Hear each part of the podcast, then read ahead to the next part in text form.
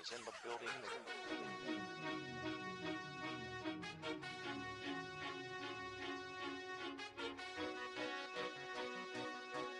Fala, ouvintes do Hard Count.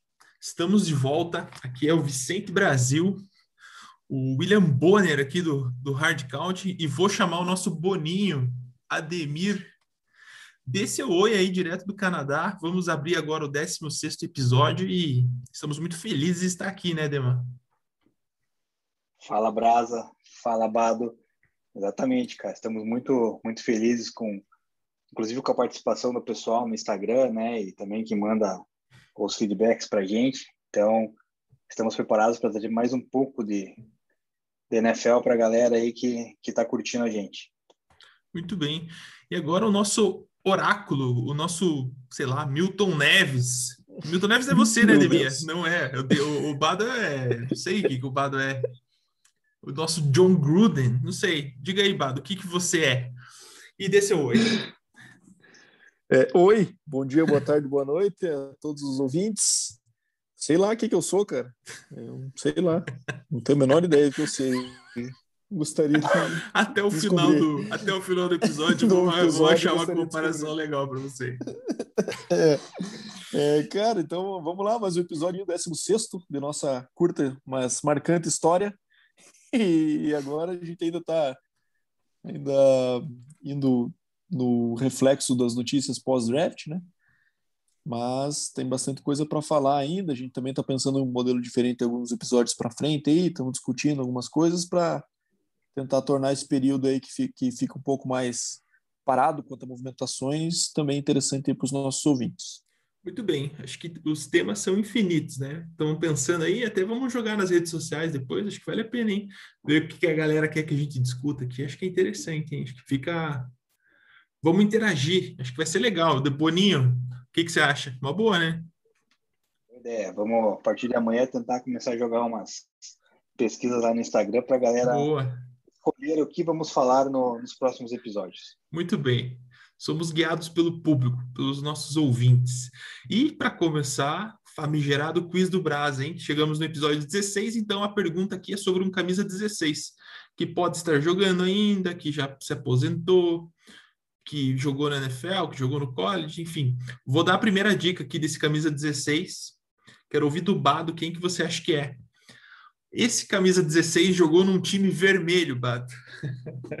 Falei que a primeira dica era bem, bem babaca. Bom, é... quando a gente fala em número 16, automaticamente vem John Montana na cabeça, né? E é difícil até pensar em outro depois dele, dado que foi o cara mais marcante, sem dúvida, nessa, nessa posição com essa, com essa. E ele usava a camisa vermelha. Vamos ver se você vai ser óbvio assim ou você está tentando fazer mais uma pegadinha, que nem semana passada. E aí, Deua? Eu vou seguir com o relator, cara. Também vou ficar com o Joe Montana por agora. Joe Montana? Se você pesquisar, você acha um camisa 16 com camisas vermelhas, hein? Mas fica, fica a dica. Mas não pode pesquisar, né? Então a é, gente deixou isso. Deixa para o ouvinte pesquisar e ficar na dúvida, então. Exatamente. Então, bora lá. Temos na sequência aqui, claro, né? Só voltando ao quiz do Brás aqui, eu vou dar mais dicas ao final do programa e você tenta acertar aí da sua casa ou de onde você estiver ouvindo. Vamos dando dicas aqui até o pessoal matar a charada. E Deminha, segunda vinheta do dia, quentinhas do Dema. E hoje é uma grande quentona, né? Vamos falar só sobre grandes novidades aí, grandes temas curiosos e vamos debater sobre eles, né? Bom, hoje a gente teve a notícia aí que o Eric Fischer, né, left tackle, assinou com o Indianapolis Colts. Ele que está se recuperando de lesão no tendão de Aquiles, assinou por um ano, valendo 9,4 milhões de dólares investimento pesado aí do Colts para tentar proteger o, o novo quarterback da franquia, Carson Wentz. Vamos ver se vai da liga e se o Eric Fischer consegue realmente se recuperar da lesão, né? O, também tendência, saiu... tendência é que ele só comece em outubro, li uma notícia disso hoje. Né? Então, acho que a assinatura do contrato é um resguardo aí, mas tendência é que ele perca um mêsinho de temporada. É, então vamos ver como é que vai, vai ficar a situação. E a gente tem alguns ainda free agents né, disponíveis no mercado, dos 101 melhores ali, e tem o Mitchell Schwartz, tem o Justin Houston, Melvin Ingram, KJ Wright, Richard Sherman, Austin Reiter, Duke Johnson, Bachar Breland. Tem bastante gente ali, cara, que tá sem clube que pode se encaixar ainda, né, em algum em algum contender aí, né? Vamos ver até o final aí da, do próximo mês se mais alguém consegue achar um, um destino novo aí para os próximos anos, né? Mas só ficou os refugos ainda, mano. É, ficou O mais ronco do mas tem Todinho. um outro ali, cara. O Richard Sherman, por exemplo, é um bom cornerback. Ah, mas isso em 1982, né? Por sinal, ele Será? tá numa disputa interessante aí, porque tá, é, parece que entre ele renovar com o 49ers ou voltar para o Seahawks, que era um negócio meio difícil de cogitar, né? Que ele saiu meio, meio brigado lá na época, né? Com o Pete Carroll, saiu meio criticando todo mundo, mas ele também é um cara de temperamento explosivo, então acho que agora mais velho tá mais sossegado quanto a isso. Mas a, a tendência é essa, um ou outro dentro da mesma divisão. É, e, e- e é duro, né? O corner é uma posição um pouco ingrata, né? Acho que a idade acaba pesando muito nesse sentido, né? Quantos anos ele tá já? Uns 30 aí. Deixa eu ver aqui até. Imagino que tá que uns 34. Eu acho que tá com 32, se não me engano. É, então tem um caldo para dar ainda. Tem um caldo. Mas É assim, e o Sherman, querendo ou não, é um cara que nunca 33. foi, se destacou por ser muito rápido, né? Ele é um cara grande, né? Leitura um de cara jogo, né? Longo, que eles chamam. É, e daí eu tinha aquele sistema que protegia bastante é, com safeties no fundo. Até tem aquela crítica sobre ele quanto a isso, né? Que ele não era o cara que viajava para onde o principal receiver fosse, ele jogava sempre pro mesmo lado do campo e sempre com safety, ajuda do safety no fundo. Então, é, também acho que ele consegue se adaptar bem num- numa defesa que tem essa característica. Boa. E por último, temos a que vamos emendar com uma quentona aí, né? Que saiu a notícia referente ao Tim Tebow, né? Que ele tá para assinar por um ano com o Jacksonville Jaguars para ser o Tyrande, né? Então, é aquilo que o Bado já mencionou uns tempos atrás com relação ao Urban Meyer tentar trazer a resgatar, né, o orgulho da Flórida lá agora em Jacksonville mas é, eu acho o seguinte, né, cara, não é possível que não tenha nenhum outro Tyrene disponível aí no mercado pro Jacksonville contratar, né, cara? Porque assim, o cara não, o cara começou como quarterback, né? Nunca jogou de Tyrene. Então, é assim, fácil Tyrande- jogar, né, Dema? Tyrande é fácil de jogar, exatamente, cara. Ainda mais quando o cara é o Tim Tebow, né? É, que, Até ficou verdade, desconcertado. Tebow não era quarterback, né? Vamos, vamos, vamos, vamos combinar. né? Apesar que o Bado vai contar a história dele aí, que é, realmente é uma, uma história de superação e tudo mais, mas né, jogando, pelo menos na NFL, ele não, não se provou, né? No meu ponto de vista. Mas vamos ver o que, que vai dar aí agora dele sendo como, como o Tyrande, né, cara? Porque, que nem eu falei, com certeza, se você achar no, no mercado ali, vai ter alguns bons nomes ainda disponíveis, né? Só que eu acho que, pelo visto, eles não querem, né? Querem, querem trazer o orgulho da Flórida. É, Embado, parece muito uma movimentação assim no sentido de disso mesmo, né? De talvez a capacidade técnica ali, o resultado técnico seja muito, muito um bônus de tudo isso que está sendo construído em volta dessa história, né? Acho que acaba sendo uma narrativa, né? Que dá força para o time, resgatar um pouco, que nem vocês falaram, a força da Flórida, mas também tentar tirar do marasmo que é o Jacksonville Jaguars, né? Tirar ele, botar em, é, no meio de grandes histórias, né? Trazer essa identidade assim com jogadores é, que, que, nem você fala, né? A, a, falta de sucesso dele na NFL acaba é, fazendo com que as pessoas tenham uma visão dele de que ele é um, né, um, um, foi um péssimo jogador, que não tem uma história importante, né? Você que conhece bem a história do Tebow, assim, o que, que parece para você? E traz um pouquinho também, um pouquinho dessa história dele. É, bom, eu acho que assim, é, com certeza não dá para avaliar, até entendo o Demi na questão do critério, assim, ah, ele nunca jogou no Tyrene, de fato, né? É, é, se for avaliar por esse lado a contratação, é uma contratação questionável. Mas, cara, não dá para desvincular uma coisa da outra. O Tibo é um ídolo dessa região da Flórida e um ídolo muitas vezes nacional também, né? É, então, eu acho que o motivo que tirou ele da NFL, que foi esse dele ser uma distração, de ser um cara coadjuvante para o elenco, mas ser uma distração para o time, né? De ter notícias, ESPN todo dia soltando notícias sobre ele, ele sendo o QB reserva do Jets, é, acabou agora abrindo uma porta para ele, né? Porque querendo ou não, o Jaguars é um time que quer essa distração. Ele quer estar nas notícias, ele quer movimentar a liga, ele quer um pouco de hype, quer, entendeu? Quer aparecer nos jornais, coisa que faltou por muitos anos o Jacksonville, que foi que é um mercado menor já, né? Então, é, eu acho que eles trazem um pouco disso. O Urban Meyer é uma contratação nessa linha e o Tibo é uma figura muito vinculada a ele, né? É, eu, eu até já confessei a vocês o quanto me incomoda uh, essa visão um pouco superficial do Thibault quanto ao à questão do desempenho dele na NFL, né? É, o Thibault é um cara assim de uma história incrível, um cara extremamente inspirador, sabe? Então isso eu li, tive a oportunidade de ler o livro dele, não vou falar sobre o livro inteiro aqui, né? Apesar das vezes eu me estender um pouquinho nas minhas narrativas, mas cara, ele tem uma história muito bonita, assim, desde, desde criança, sabe? Então ele. Na, primeiro que assim, quando ele tava, a mãe dele estava grávida dele, ele até foi desenganado pelo médico. O médico sugeriu que ela abortasse porque tinha um problema e tal. Ela acabou persistindo na gravidez e ele nasceu.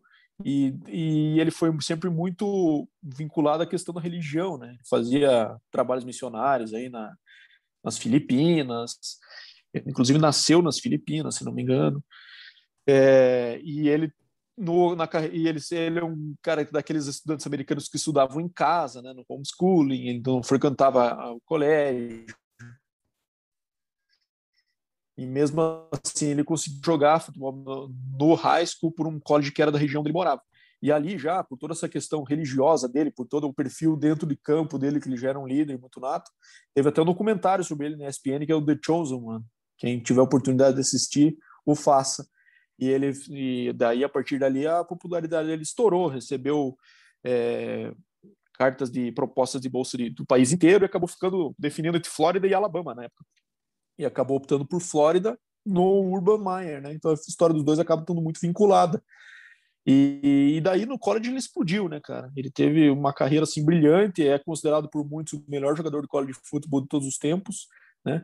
Então ele teve quatro anos atuando. No primeiro ano ele jogava mais de reserva do Chris Lee, que acabou sendo eleito Freshman of the Year, porque ele já fazia muito, corria muito com a bola, né, como QB. É, e depois, nos três anos seguintes em que ele foi titular, nos três ele foi finalista do Heisman, né? Tendo, ganhou em 2008, 2007 e 2009, ele acabou ficando é, é, entre, entre os últimos três, mas não ganhando. Né? Então, uma carreira irretocável. No ano que ele ganhou o Heisman, ele somou 55 TDs, né? É, 23 corridos e 32 aéreos. E sem falar nas questões fora de campo, né? Que ele sempre foi muito inspirador e um modelo para os mais jovens, assim, né?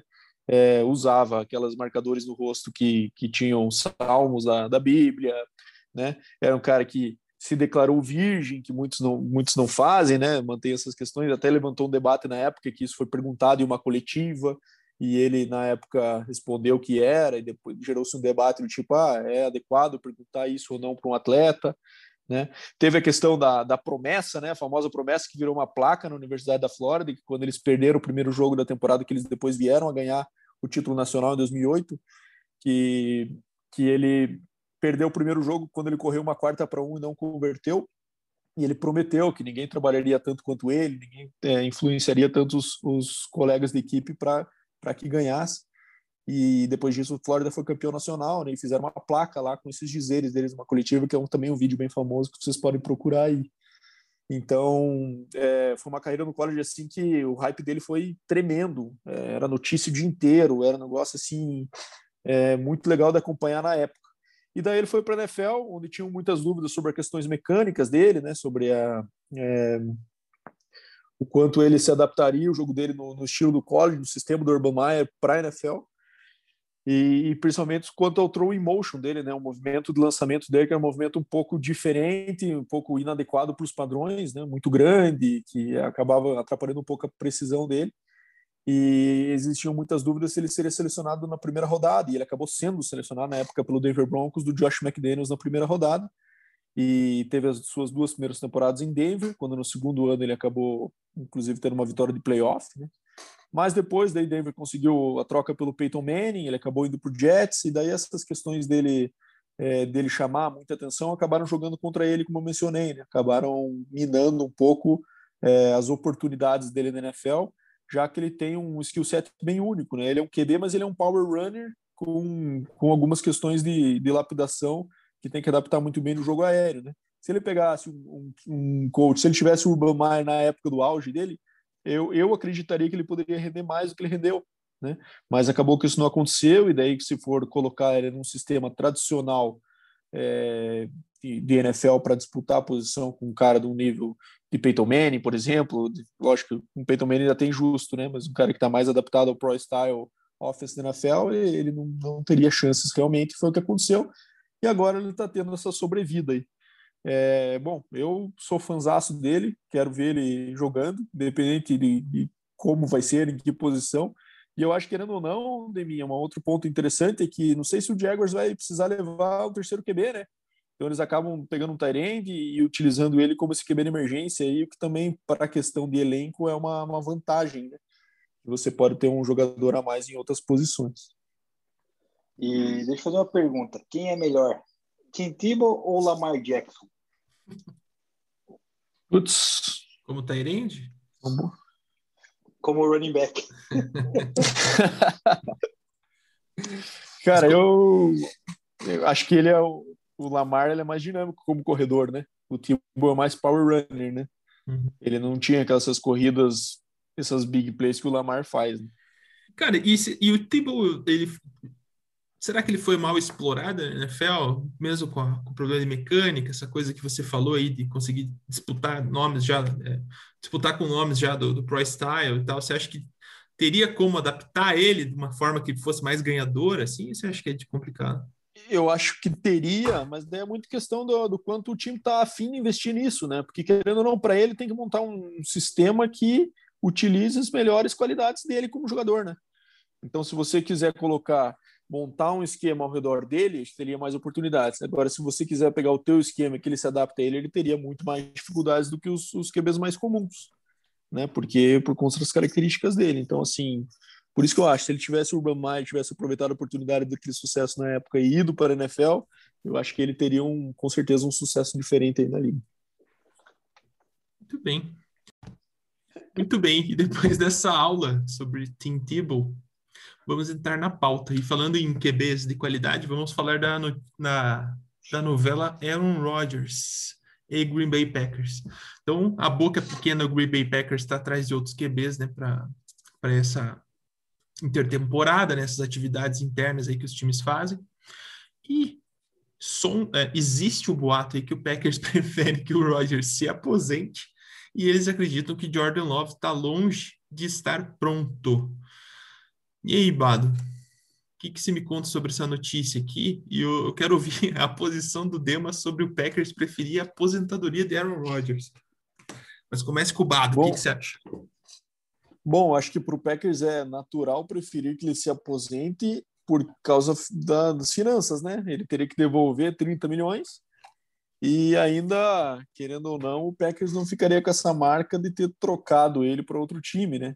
Por exemplo, como foi feito com o Favre né, porque foi para o Jets e depois acabou virando contra eles mesmos, voltando para Minnesota para enfrentá-los. Né?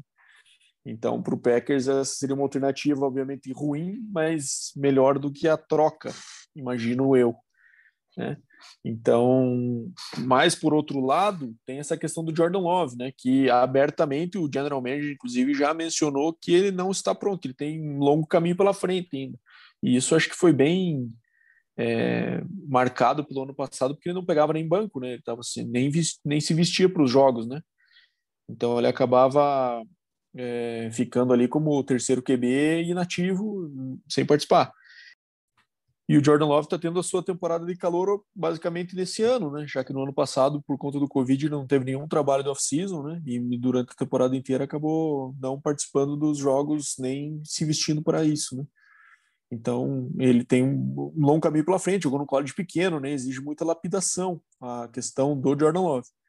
Então, o Packers está numa encruzilhada feia mesmo e, obviamente, o Aaron Rodgers sabe disso, né? Por isso que está usando esse momento para tentar ganhar ganhar margem nessa negociação aí, né?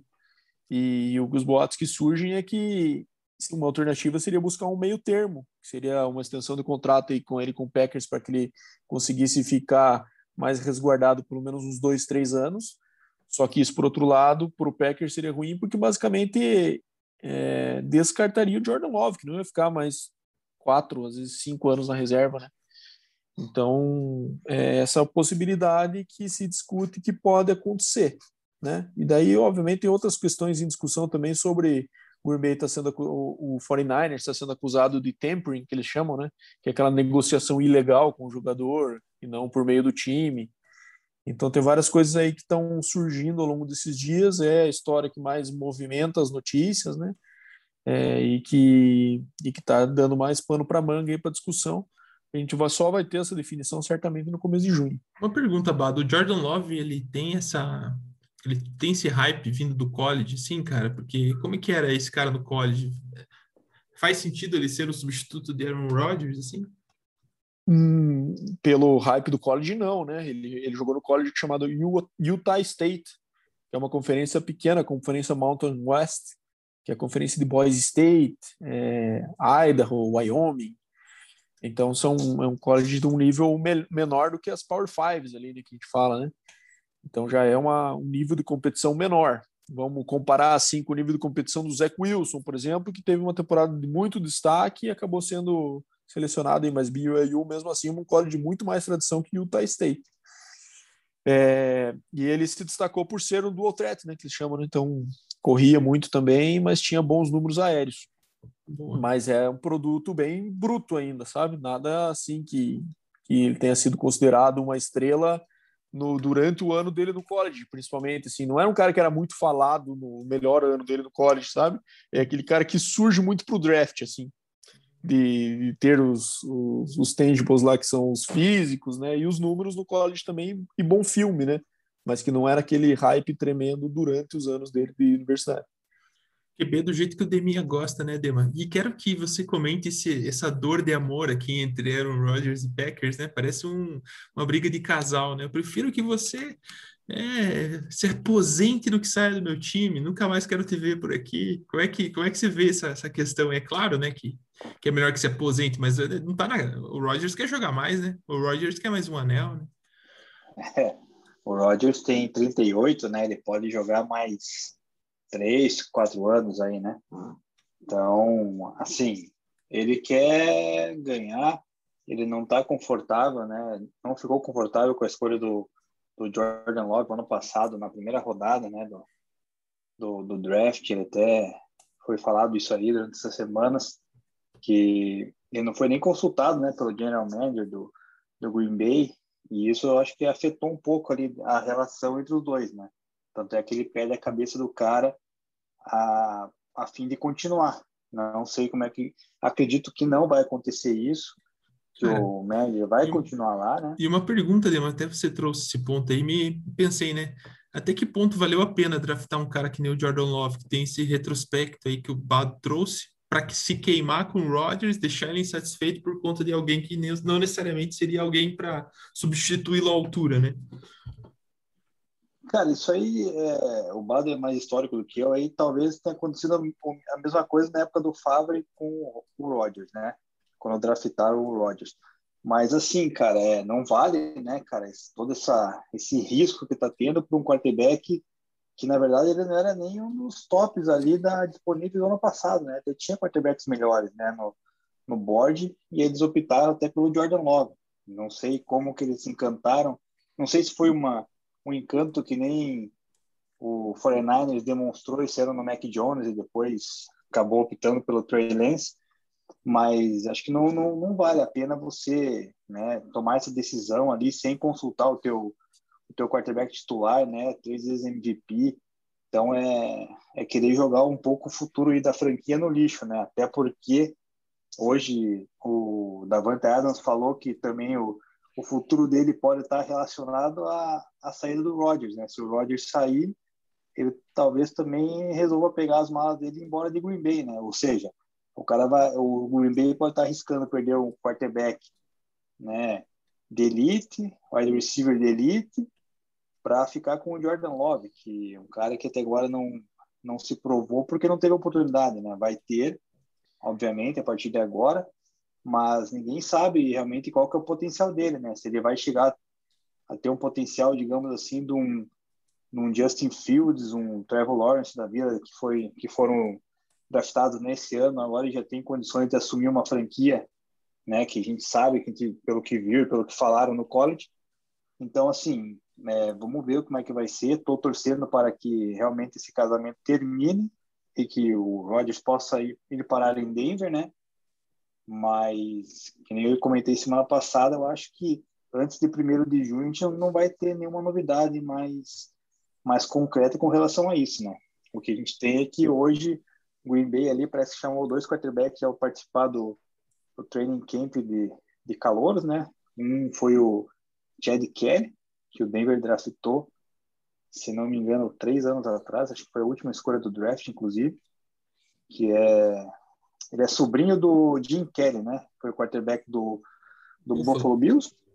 E, e mais um outro quarterback que eu não nunca ouvi falar o nome, que é Kurt Benkert, que jogou no jogou não, né? Acho que foi draftado pelo Atlanta Falcons. Então assim, são dois quarterbacks que ninguém conhece. Então, assim, para fazer frente para o Jordan Love que eles draftaram, certamente é só para dar um suporte, né? Porque vai precisar de alguém mais experiente, acredito, para ser um backup dele, ficarem com o Love. Boa. É, o Packers gosta dessas pardalzadas nos QBs é, aí, cara. Sempre traz uns caras desconhecidos. Embado. E até fazendo, reforçando a pergunta que o Dema fez ali, né? Dessa, dessa necessidade do, do general manager do Packers fazer essas pataquadas e, e, e ter essas decisões ruins da gestão de grupo, né? É, porque até na época que o Rodgers foi draftado com relação ao Brett Favre, o Rodgers era um cara de excelência no college, né? Era um cara que estava para sair, estava disputando com Alex Smith ali, quem seria o primeiro QB a ser draftado, né? Tem a história por trás disso, né? Diferente do Jordan Love, que, que nem você falou, é um nome aí que né, é um cara ok, né? Médio. E o Rodgers tinha todo esse histórico, então tinha um motivo, né, para se indispor com o Favre pensando no futuro da franquia, né? Agora você se dispõe com um cara que nem o Rodgers, draftando um cara médio no primeiro round ali. Agora tem esse peso de também investir no cara e dar oportunidade para o cara, para o Jordan Love daqui nos próximos anos e ainda queimar a fita aí com, com potencial assim, dentro dessa janela aí que o time tem para conquistar um título, né?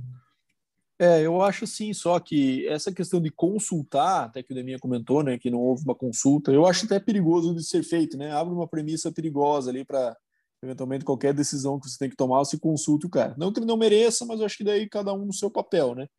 Front office no seu papel, o jogador no seu papel. Só que eu acho que o Green Bay, se soubesse que haveria essa possibilidade do, do Rodgers se revoltar desta forma, com certeza não selecionaria o Jordan Love. Né? Eu acho que até pelo histórico do, do Rodgers ter sido esse cara que passou pela, pela situação, por exemplo, o Jordan Love está passando agora, de suceder uma lenda, né? E ter que esperar muito tempo para isso, imagino eu que eles pensavam que esse negócio fluiria de forma um pouco mais tranquila do que está se mostrando agora, né? E para o Jordan Love é uma situação péssima, né, cara? É, ele vai pegar uma. Se o Rodgers vai ser trocado esse ano ou parar alguma coisa, imagina a pressão que cai nesse piazão, cara. É, primeira bola incompleta, o Lambeau Field vai abaixo de vaia, cara. É, assim, a torcida vai ficar revoltadíssima com isso, né? Porque é, eles estão para a torcida o melhor cenário é o, o Rodgers começar a decair o nível, né? Ou sofrer uma contusão, algo que torne que, que a decisão seja tomada por ele, por um, por um outro elemento que não a, decisão do time é seguir em frente, né? É, e cai uma pressão num cara que não está preparado, certamente, para assumir desde já essa posição e que vai já entrar com a torcida contra, né, cara? Com a torcida não contra ele necessariamente, mas contra a situação, né? Uma pressão absurda e que, cara, a gente sabe como é que é. É muito mental, né? E uma torcida, Quando... uma torcida frustrada, né? Porque quanto tempo que, né, vivendo com o Rodgers ali para repetir um título e não conseguiu, né? Exatamente. Mas, por outro lado, eu acho um pouco de, assim como eu falei que o Green Bay esperava, eu acho um pouco de incoerência do Aaron Rodgers também de, de agir dessa forma nessa situação, sabe? É, ele passou por isso, ele sabe como é que é. é. Eu acho que ele poderia usar isso como lição aprendida e passar esse conhecimento para frente, né? Porque, cara, querendo ou não, ele tem mais anos pela frente de alto nível, tem, mas não vão ser muitos, né? Então, assim, eu acho que também vai é, um pouco do ego dele, que a gente tanto fala, e pesou um pouco nesse momento. Acho que esqueceu de olhar um pouquinho para a história dele mesmo. E Dema, me parece também que o Rodgers deu essa, essa, essa, como é que a gente pode falar? É, deu esse grito de liberdade aí dele aí muito pela temporada de MVP que ele teve, né? Acho que ele, ele conseguiu dar essa carteirada por conta do, do que ele fez no ano passado, né? Ah, sim, acho que isso aí pesou, né? Acaba, acaba influenciando, né? O, ele faz um, um trabalho para o time, né? Ele, ele que todos esses anos ali não teve também muitas peças para ele ali, né? Digamos, muitas armas ofensivas, muita proteção, né? Ele é um cara que tem que sair bastante do pocket, fugir de, de sec, porque ele apanha bastante. Então, assim, todo o sacrifício que ele, que ele vem fazendo, parece que a, o front office acaba não retribuindo e isso acaba incomodando um pouco, né? Ele fazendo temporadas atrás de temporadas ali com muita qualidade, ele acaba acaba ficando meio meio intrigado, meio chateado, né? Então, assim, é uma escolha dele agora, vai pesar muito se o Green Bay vai querer trocar ele ou se vai querer que ele encerre a carreira para ele assumir o, o programa Jeopardy lá, né? Como apresentador. Então, assim, é. acredito que o Green Bay vai querer ver ele na televisão lá apresentando o programa do que em outro time. Muito bom. E Partimos para a nossa próxima pauta aqui. Fique já com o áudio liberado, Dema, porque essa aqui vai para você, hein? Juan James, fora da temporada por se machucar fora das instalações do Denver. Deve ou não deve receber o salário, Deminha? Corta o contra-cheque do cara ou manda ele para a fila do SUS? O que, que faz? Esse, é, esse assunto é um pouco delicado, né? Até pelo fato do Juan James não ter jogado ano passado, ter optado por ficar fora da temporada devido ao Covid e também não ter recebido salário, né? Então, assim, acaba pesando, né? Porque o cara vai, começa a treinar para a temporada 2021 e se machuca, rompe o tendão de Aquiles, tá fora da temporada e aí começa aquela briga, né? Será que o Denver deve pagar o salário ou não? A NFL parece que soltou uma nota dizendo que por ter sido uma lesão fora das instalações do Broncos, o Denver não é obrigado a pagar o salário dele, né? Então é agora fica aquela questão, né? O Denver assinou um contrato com ele de 51 milhões de, de dólares por quatro anos, isso em 2019. 2019, se não me engano, ele jogou apenas quatro jogos também, teve uma lesão.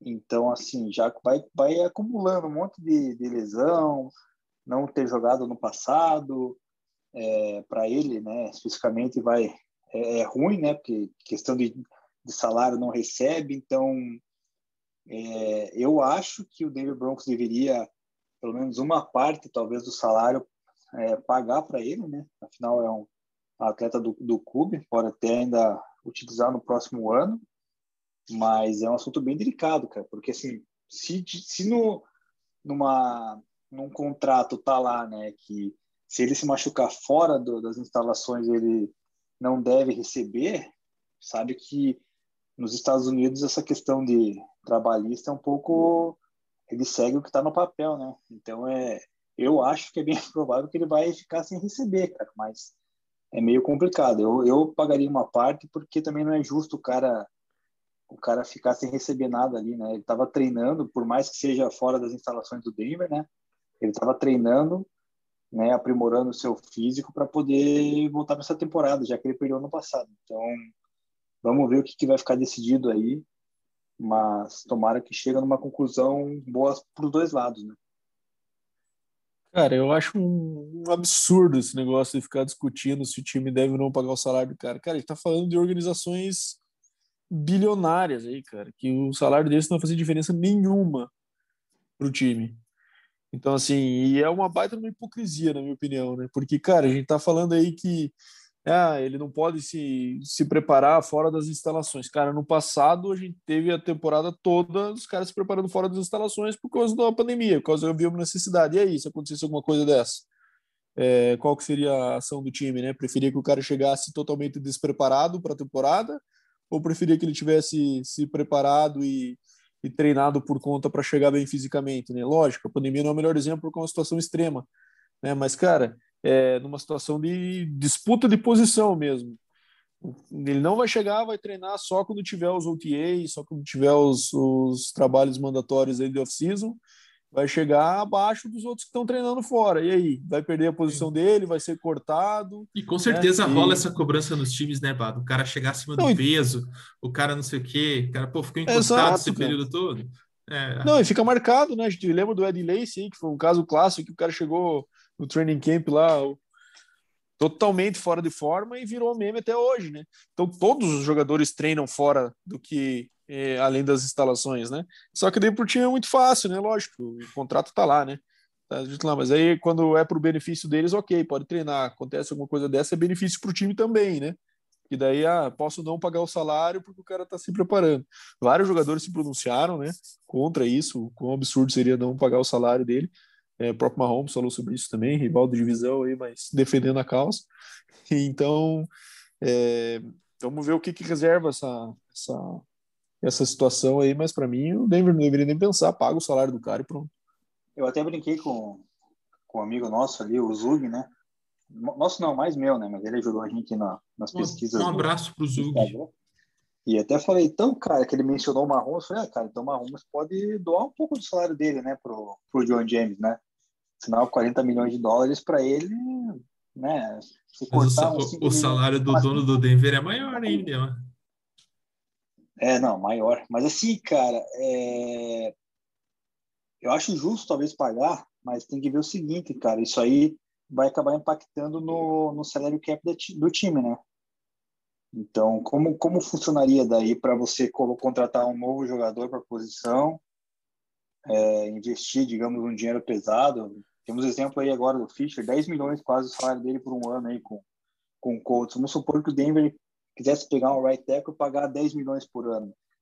Aonde isso vai impactar na montagem do elenco do Denver Broncos com relação querendo trazer o Aaron Rodgers, por exemplo, né? Então, assim, teria que ver os dois lados nesse caso, né? Específico. Tá? Até, até acho justo, pô, óbvio, 10 milhões para a organização Denver Broncos não vai fazer diferença nenhuma, isso é fato. Mas até que ponto esses 10 milhões vão fazer diferença numa montagem do elenco, né? Tem, também teria que pesar esse lado. É, mas eu acho é, que é, a, questão da. Só aproveitando rapidinho, acho que a questão da montagem do elenco e esse acaso que acontece com relação a contusões e outras coisas que acabam acontecendo, a própria pandemia, acabam fazendo parte do jogo mesmo, né? De certa forma, é, os outros times também sofrem isso e com relação aos anos isso vai se equilibrando. É que nem contar com erro de juiz, né? O erro de juiz acaba que acontece para quase todos os times e isso que se equilibra ao, ao longo da, das temporadas, né?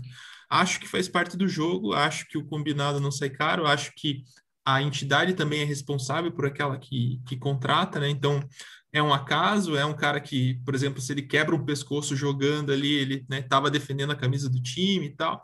Então, acho que tem que ter esse, esse respaldo com relação à recuperação do atleta, assim, né? Porque senão fica fácil também para o time, né? Só, só puxar para ele nos momentos que convém e, e, não absorver aí as, as agruras aí que esses, esses caras podem ter, que tem justamente atletas de elite tem, né? A gente sabe como ser um atleta de elite de alto rendimento é sofrido por corpo e etc. Diga, Bala, desculpe. Não, não, até, exatamente, concordo plenamente. E, mas assim, até onde eu sei, o David não deve ter problemas de cap, né? Tem um time bem jovem, principalmente no ataque, né? Bastante receiver calor, o receiver jovem, QB também não tá gastando muito, né? Acho que os maiores gastos do David estão na defesa.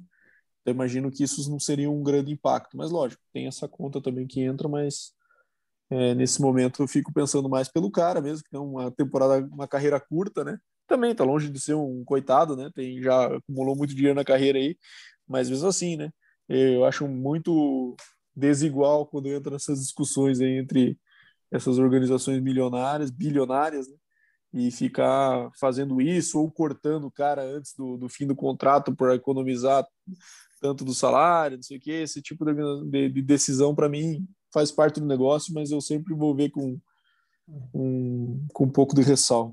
É, a, a, a força, a, o lado forte da, da parada tá com os times, né? Ao lado do poder ali tá com os times, né? Então, os atletas acabam entrando na, na roda aí porque eles querem jogar, né? Porque eles querem ter oportunidade de, de assinar com o time aí pra, na NFL, ser profissional e tal, né?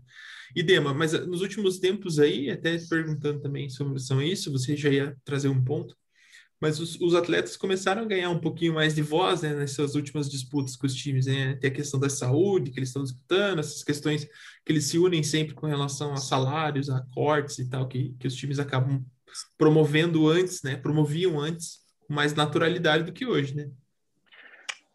Ah, sim, com certeza, né? Os atletas eles criam uma, uma ligação maior entre eles ali a fim de, de sindicato, acho. que né? Ah, é, uma questão que tem, tem como se fosse um sindicato de jogadores lá, né? Todas as ligas americanas têm isso. Eles têm bastante voz lá, né? Então, assim, é justo, claro. Eles estão arriscando a vida deles em campo ali, ainda mais no esporte como o americano, que a gente sabe, né, que é, tem um risco total de, de lesão a, a, cada snap que, que dá. Então, mas eu acho que também essas associações ali, sindicatos, poderiam também, de alguma forma, fazer algum, alguma ajudar de alguma forma levantando fundos ali, não sei como funciona direito isso aí para talvez fazer uma se fosse um seguro para os jogadores que caso precisem, né? Então assim não sei até que ponto funciona lá esses sindicatos, mas eu ia falar do, da questão do outro ponto que eu levantar é a questão do Rodgers, né? Exatamente que a partir, por exemplo, do dia 1 de junho o Green Bay acho que tem que pagar menos, né? Se, se trocar ele, né? Era isso, né, Bado? É, o impacto no cap é menor, né? Que cortar é, agora. Então, é. Exatamente, acaba também, é, é, como se fosse também, a associação tá, tá trabalhando pra, em prol dela e tocando o foda-se pro jogador, né? Tipo, ah, o cara não vai, vou, vou, cortar o quanto o cara vai ganhar e vou salvar o meu. Né? Mas assim, são coisas que, que tem que ser colocadas na ponta do lápis aí, em reuniões e, e amarrar bem para proteger né, o atleta, né? Obviamente as organizações têm muito mais mais dinheiro e condições do que um atleta de, de, de se bancar. E talvez fosse um caso para a NFL propriamente estudar essa questão. Beleza, o clube vai lá, paga, mas e não impacta no, no salário cap aí. O, o Bado falou, né, que o Denver é jovem e tal, mas no caso para trazer um Rodgers vai sair caro, né? Ele não é um quarterback Sim. que vai vir ganhando 5 milhões. Então, não sei, agora não sei quanto que tá lá a conta do Broncos, mas vamos supor que o Rodgers tem que pagar para ele 30 milhões de dólares por ano. Vai que o Denver não tem essa, essa grana liberada, já acaba com os planos do Denver, né? Que estava separando justamente para isso. Então, é uma situação delicada, que eu falei, mas a gente espera que consigam chegar num, num consenso aí. Muito bem. Então, comentado aqui o caso do, do linha ofensiva, né, do Denver, Joe, Joe James, esse nome aqui, Boninho, tá diferente, cara, do, do real, hein? Só, só te entregando aqui. A pauta está com nome, está com pegadinhas para o, o âncora. e nossa última pauta aqui, também polêmica sobre jogadores que, que não quiserem se vacinar devem ser cortados. Essa dúvida surgiu por quê, Bado? É bom, essa é uma discussão que já vem nos Estados Unidos é, a gente acha que no Brasil o negócio está polarizado, né? É, mas lá está bem mais, né? Digamos assim, quanto a essa questão da vacina, porque a vacina já está acessível para todo mundo e mesmo assim por questões políticas, por questões de convicções, algumas pessoas optam por não não se vacinarem, né? E existe uma discussão entre os jogadores da NFL também, né? Que, é querendo ou não, fazem parte da sociedade como, como qualquer outro, né? E é, e havia tem, inclusive uma discussão sobre Josh Allen. Josh Allen se posicionou que ainda não estava certo se ele tomaria vacina ou não, né? E esta semana o general manager do Buffalo, o Brandon Bean, foi é, brutalmente honesto falando que ele cortaria jogadores, vai cortar jogadores que não tomarem vacina. Então isso chamou atenção, né? Até da NFL que falou assim, Olha, em resumo, né? Deu um cala-boca falando assim, ó, não, você não pode se expor dessa forma, né? Basicamente, a gente não tem como impedir você de fazer isso, mas não fale. Seria então, de bom basicamente... tom você não fazer isso. Exatamente. E daí essa discussão, né? Se, se é justo ou não é, que os jogadores sejam possam ser cortados por esse motivo. Por os clubes, é, faz sentido essa decisão pelo, pela, por toda a logística que envolve. Né? É um procedimento completamente diferente para um cara não vacinado do que para um vacinado, quanto à necessidade de estar antes, é, de estar isolado antes do jogo, né? É, de apresentação para o clube antes, né? é, uma série de regras que se aplicariam para grande maioria dos, dos jogadores que seriam vacinados e para uma minoria que não seria. Então, certamente, para o time não valeria a pena ter um procedimento todo estabelecido para, sei lá, dois jogadores que optem por não vacinar. Né? Então, é, claro, aí a gente entra naquela discussão do saudoso Jimmy Johnson, né? Que o jogador que escolhe como ele é tratado, né? Se ele, dependendo da forma como ele joga, da forma como ele age, né? E quem ele é, ele vai ser tratado de uma forma, senão ele vai ser tratado de outra. Tem uma história famosa do Troy Aikman que na época do Dallas, é, o Jimmy Johnson estava num, numa reunião, num vídeo do, do, time, e um jogador dormiu lá, um reservão lá, um cara de special teams, dormiu na reunião, ele pegou e cortou o cara na mesma hora. Mandou o cara embora da reunião e cortou logo em seguida. E os repórteres perguntaram, né, amigão, e se fosse o Troy Aikman, que era o QB titular do Dallas Cowboys na época áurea dos Super Bowls, ele falou, eu chegaria do, do lado do ouvido dele e falaria, Troy, acorde. Simplesmente isso. Então, assim, é muito fácil falar quando não tem uma estrela envolvida, né? Sim. Então, duvido que se o Josh Allen, por exemplo, e fale eu... que não vai tomar vacina, ele vai ser cortado, né? Então, e eu então, acho que os cara... líderes, e eu acho que os líderes dos times torcem para esses momentos de provar seu poder, assim, contra com esses caras, né? Tipo, tomara que algum reserva faça uma cagada para eu mostrar a minha força aqui, né? A minha Dá liderança. exemplo, né? É. Exatamente. Então, assim, é fácil. É... Então, tem esses dois lados da moeda, né? Ele tá falando já para dar o recado, mas pode se virar contra ele caso algum jogador importante dele fale. E aí, o que, que vai fazer agora? Aí fica difícil. Então, tem esses dois lados da moeda aí. Boa. Josh, Josh, se você estiver ouvindo, tome essa vacina, porque eu te troquei pelo Russell Wilson na minha liga de dinastia, tá? É, Deminha, o que, que você acha desses pontos aí? Você que tá daí, tá ouvindo bastante polêmica com relação a isso também no Canadá? Cara, tem bastante polêmica, tem gente aqui que, que está saindo na rua protestar para não tomar vacina. É, tem inclusive um, um ator aqui faz uma série no Canadá que a minha esposa Lu segue. Ele tem uma campanha na internet para a galera não ser obrigada a se vacinar, né? Que o primeiro-ministro aqui está querendo que todo mundo se vacine. Então, tem os dois lados, né, cara? O pessoal quer quer garantir, quer que só entre no país com quem tiver aquela carteirinha de, de vacinação e tudo mais, tá mostrando. É, é um negócio, cara, que você não pode obrigar, né? Se o ser humano quer tomar ou não. Mas, assim, ao mesmo tempo, é, uma, é, um, é algo que o, o líder do, do país pode exigir em questão de tentar preservar a integridade dos seus cidadãos, né? No caso, ele está querendo que, que entre no Canadá só pessoas vacinadas. A questão é clara, ele quer proteger quem está aqui, né?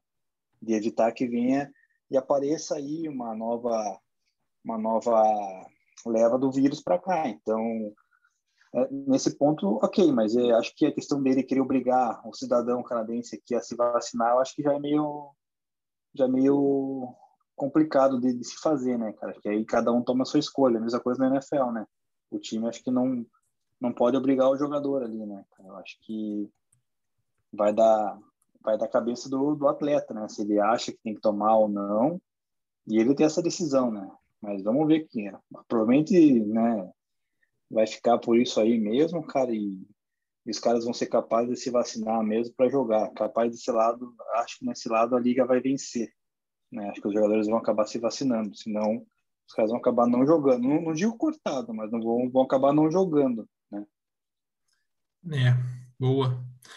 É, cara, é uma, é uma questão bastante complicada, né? Porque você é, trabalha dentro do espectro ali da liberdade individual, mas ao mesmo tempo você vive em comunidade, né? Então, como você não vive, você, você você não faz essa decisão pela comunidade, você fere também a liberdade individual do outro, porque estamos falando de um vírus, né? Estamos falando de algo invisível, estamos falando de algo que passa pelo ar, né? Então, é, a minha liberdade individual, ela não, não vai conseguir restringir esse vírus de ir para lá ou para cá e atingir outra pessoa ali, né? Então, é uma, uma, uma, questão bastante complicada, né? Uma questão que envolve cidadania e acho que cortar um pouquinho da carne para pensar no próximo, assim, né? Pensar em quem tem comorbidades, quem já tem idade. Então, é, acho que é uma decisão assim que as pessoas devem pensar muito mais assim na, no sentido geral né, do, do planeta, assim, da, da sua comunidade, do que é, tanto o lado político quanto ah, vai ferir aqui, vai mudar meu DNA. Acho que vale também a gente olhar também para a ciência e ver o que, que a ciência está falando sobre isso, né?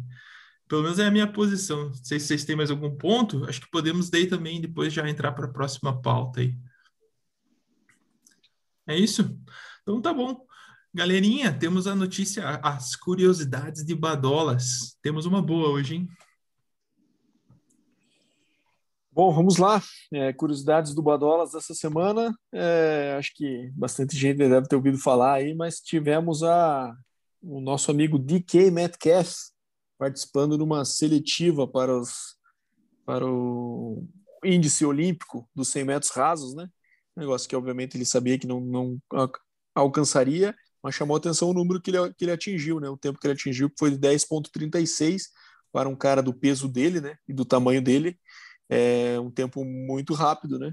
Não que fosse novidade que ele era rápido, mas não nesse nível, assim, de, de competir com atletas de alto nível ali na, nessa prova. Lógico, uma seletiva com, com não os principais atletas do mundo envolvidos, né? Longe disso mas assim chamou atenção seletiva é, americana, esse né? tempo dele. A seletiva é, americana, ele, né? Exato. Que é o, e ele, a nata. E ele, por mais da metade da prova, no, no, pelo menos os primeiros 50 metros ali, ele conseguiu manter o nível é, bem na, na, frente do pelotão ali, né? Uhum. E depois para o final mesmo, pro sprint final ali, que, que daí os caras se destacam, esses que treinam isso mesmo, e ele acabou finalizando bem abaixo ali, quase, se não me engano, na parcial dele, ele acho que até ficou em último, penúltimo, coisa assim e ficou em 15 de 17 competidores no tempo, né?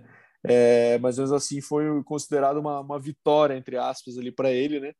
É, porque pelo, pelo destaque que teve. E lógico, isso serviu também para muita gente começar a cutucar o Tyreek Hill, né?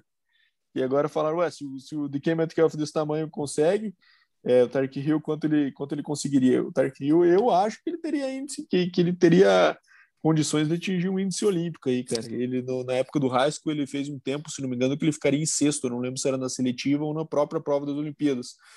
Mas ele tem uma velocidade fora do comum, né? E agora eh, viralizou muito isso, né? Começaram a cutucar o Tariq ali para e aí, isso, quando que vai ser isso não, Isso não é raro, né? Lembra do Ravid Best, do Detroit, que foi para a Olimpíada, né? Se não me engano. Sim, sim. É, acho que correu a, acho que correu o revezamento, alguma coisa nesse sentido. É, esses caras são atletas de alto nível, né? E o Tyreek, principalmente, seria alguém que se treinasse, certamente poderia ter destaque na. Sim. Eu achei engraçado no, no vídeo do DK que parece que ele tá correndo com umas crianças, assim, né? E os caras são todos enormes também, né, cara? Gigante, né? É, mas ele é muito Exatamente. grande, cara.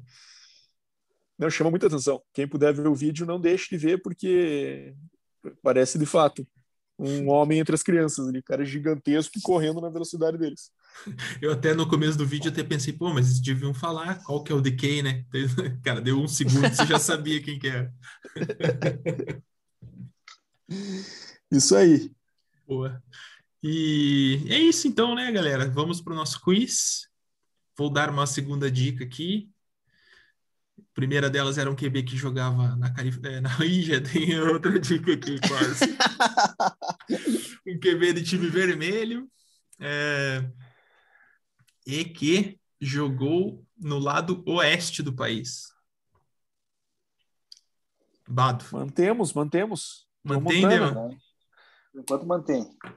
Mantém? Mas pode ter. Ver... É, vermelho. Deve ser o Joe Montana. Jogou na Califórnia. Ah, aí. É, o problema, Tô, né? o problema da camisa vermelha é que matou, né? Tinha o, o, o Jared Goff aqui, Vini Testa Verde, jogou no Tampa Bay Buccaneers. Era essa tentativa de pegadinha que eu tava fazendo aqui. Mas Joe Montana, né? Que antes de Tom Brady foi o cara que era famoso por ser o melhor todos os tempos, né? E comentando um pouco do, do Joe Montana, ele, antes do Tom Brady chegar nesses títulos dele, era reconhecido como o melhor todos os tempos, né? Para muitos, assim, né? Acho que ficava um pouco da discussão dele e Jerry Rice. E alguns indo para o lado de Jerry Rice e outros indo para o lado do Joe Montana. Acho que o Joe Montana ficou muito marcado pelos comebacks dele, né? Era um cara que, que era, era o Joe Cool, né? Era muito frio em suas decisões, em jogos importantes. Era um cara que buscava viradas impressionantes, né? Tem algumas jogadas bem famosas dele, né? Então, é um cara que ganhou quatro vezes o Super Bowl, jogou no 49ers e jogou no Chiefs. E a transição me remeteu um pouco aqui à, à saída do Rodgers, porque quando ele saiu do, do 49ers, né, já consagrado, é, ele saiu por conta da ascensão do Steve Young, que, que durante o período de lesão do, do, do John Montana conseguiu né, também galgar sua posição ali, foi super bem e tal. E nessa disputa, o, o Joe Montana, ídolo no 49ers, buscou outros caminhos aí, foi para o Chiefs. E lá no Chiefs teve sucesso também, né? Acabou perdendo para o Bills lá de, de, do Jim Kelly e tal, né? Chegou na, na acho que na primeira temporada que ele foi para lá, ele já chegou lá na final de, de conferência e tal. Então é um cara assim que você, acho que ficou muito óbvio, mas era um cara que com a 16 não poderíamos falar de outra pessoa, né? Tem que tinha Jared Goff, Vini Testa Verde, Tyler Locke, talvez fosse um, um tempo assim que a gente perdesse para e não falar e trazer aí para os nossos ouvintes um pouquinho do do, do John Montana. E aí, Bado, você como um QB gostava dele? Bom, não tem como não gostar, né? É um cara marcante na história da liga, é, campeão várias vezes e, e de fato era um QB que se tinha como marca essa questão de se manter calmo nos momentos mais difíceis dos jogos, né? Tem aquele momento clássico que, que costumam reprisar bastante no Super Bowl de 88 do, contra o Bengals, né? Ele pelo 49ers, que o, o 49ers atrás do placar, ele fazendo aquele drill no final ali para para tentar virar o jogo. E quando ele chega no huddle, ele olha para a arquibancada e fala: "É o John Daly que está ali?" John Candy, olham, né? É, John Daly. É John Candy, John Candy, isso mesmo. John Candy que está ali. E daí a galera olha e fala: "Cara, como é que ele consegue estar tá indo para um drive do Super Bowl para tentar ganhar o jogo e tá de olho em quem está na arquibancada e com essa calma passando aqui para gente, né? Então, é um dos momentos marcantes aí do John Montana. E de fato, né, ele teve bastante sucesso no Chiefs ali no, no, no primeiro ano, parecido com o Brady, né? O Brady acabou ganhando, ele chegou longe também, um time novo ali. E, bom, é um dos, dos GOATs aí da, da nossa história da NFL. Deminha, tem algum comentário sobre o nosso Joe Cool? Top, top 3, né? Acredito, né? Seria Brady, Manning e, e Joe Montana nessa ordem, né? O, o top 3 da, da NFL geral aí, né? Mas é, é o que o Bado falou, né, cara? Você falou também aí, citou vários exemplos dele. Então, todo mundo gostava dele. Tinha até, eu lembro vagamente que tinha um joguinho de videogame que era Joe é verdade, Montana. Joe Montana. Se não me engano, acho. Então, eu lembro que jogava sem nem saber o que era futebol americano não. na época, né? Tinha... Ficava fazendo falta com os DB e nem sabia que estava fazendo falta. É, nem sabia o que estava fazendo, mas para ver a importância do cara, né? O cara em 1992 por aí que tinha esse joguinho, então você vê que o cara era marcante para a época dele, né? Foi, né? Marcante. E só citando os 16 ali, camisa vermelha, eu lembrei de um, cara, que jogou em Denver depois de começar a carreira no Arizona Cardinals. Ah, bem lembrado de mim. E foi o Jake the Snake Plummer, né? Nossa, Jake Plummer. Tinha essa mas, praga no Fantasy. Mas, Jake the né, Snake. Não tem todo esse gabarito de John Montana para valer É. E Teria sido uma boa pegadinha. É verdade. E e, e, fazendo justiça a Dan Marino aqui, prometemos trazer ele em outros episódios, aí, porque no 13 não foi ele né, que eu puxei. Mas ele também não ganhou nada, né? Então, é, é assim. Kurt Warner ganhou dele nesse aspecto. Exatamente.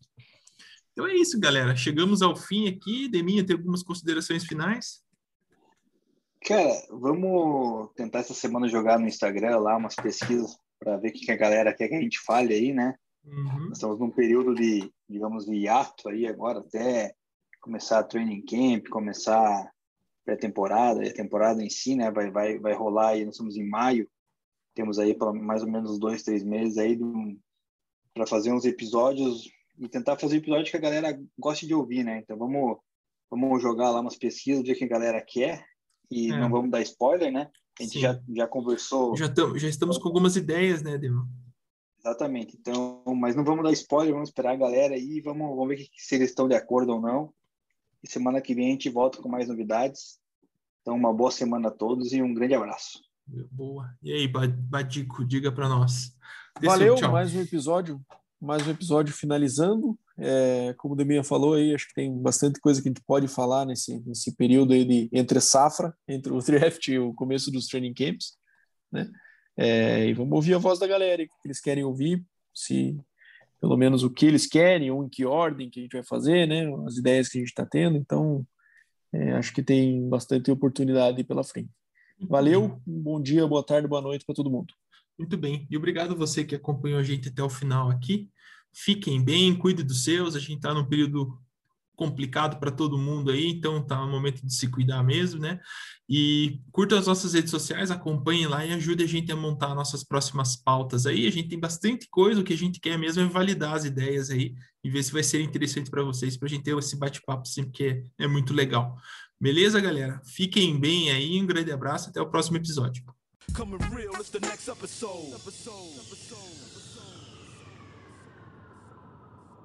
Hold up.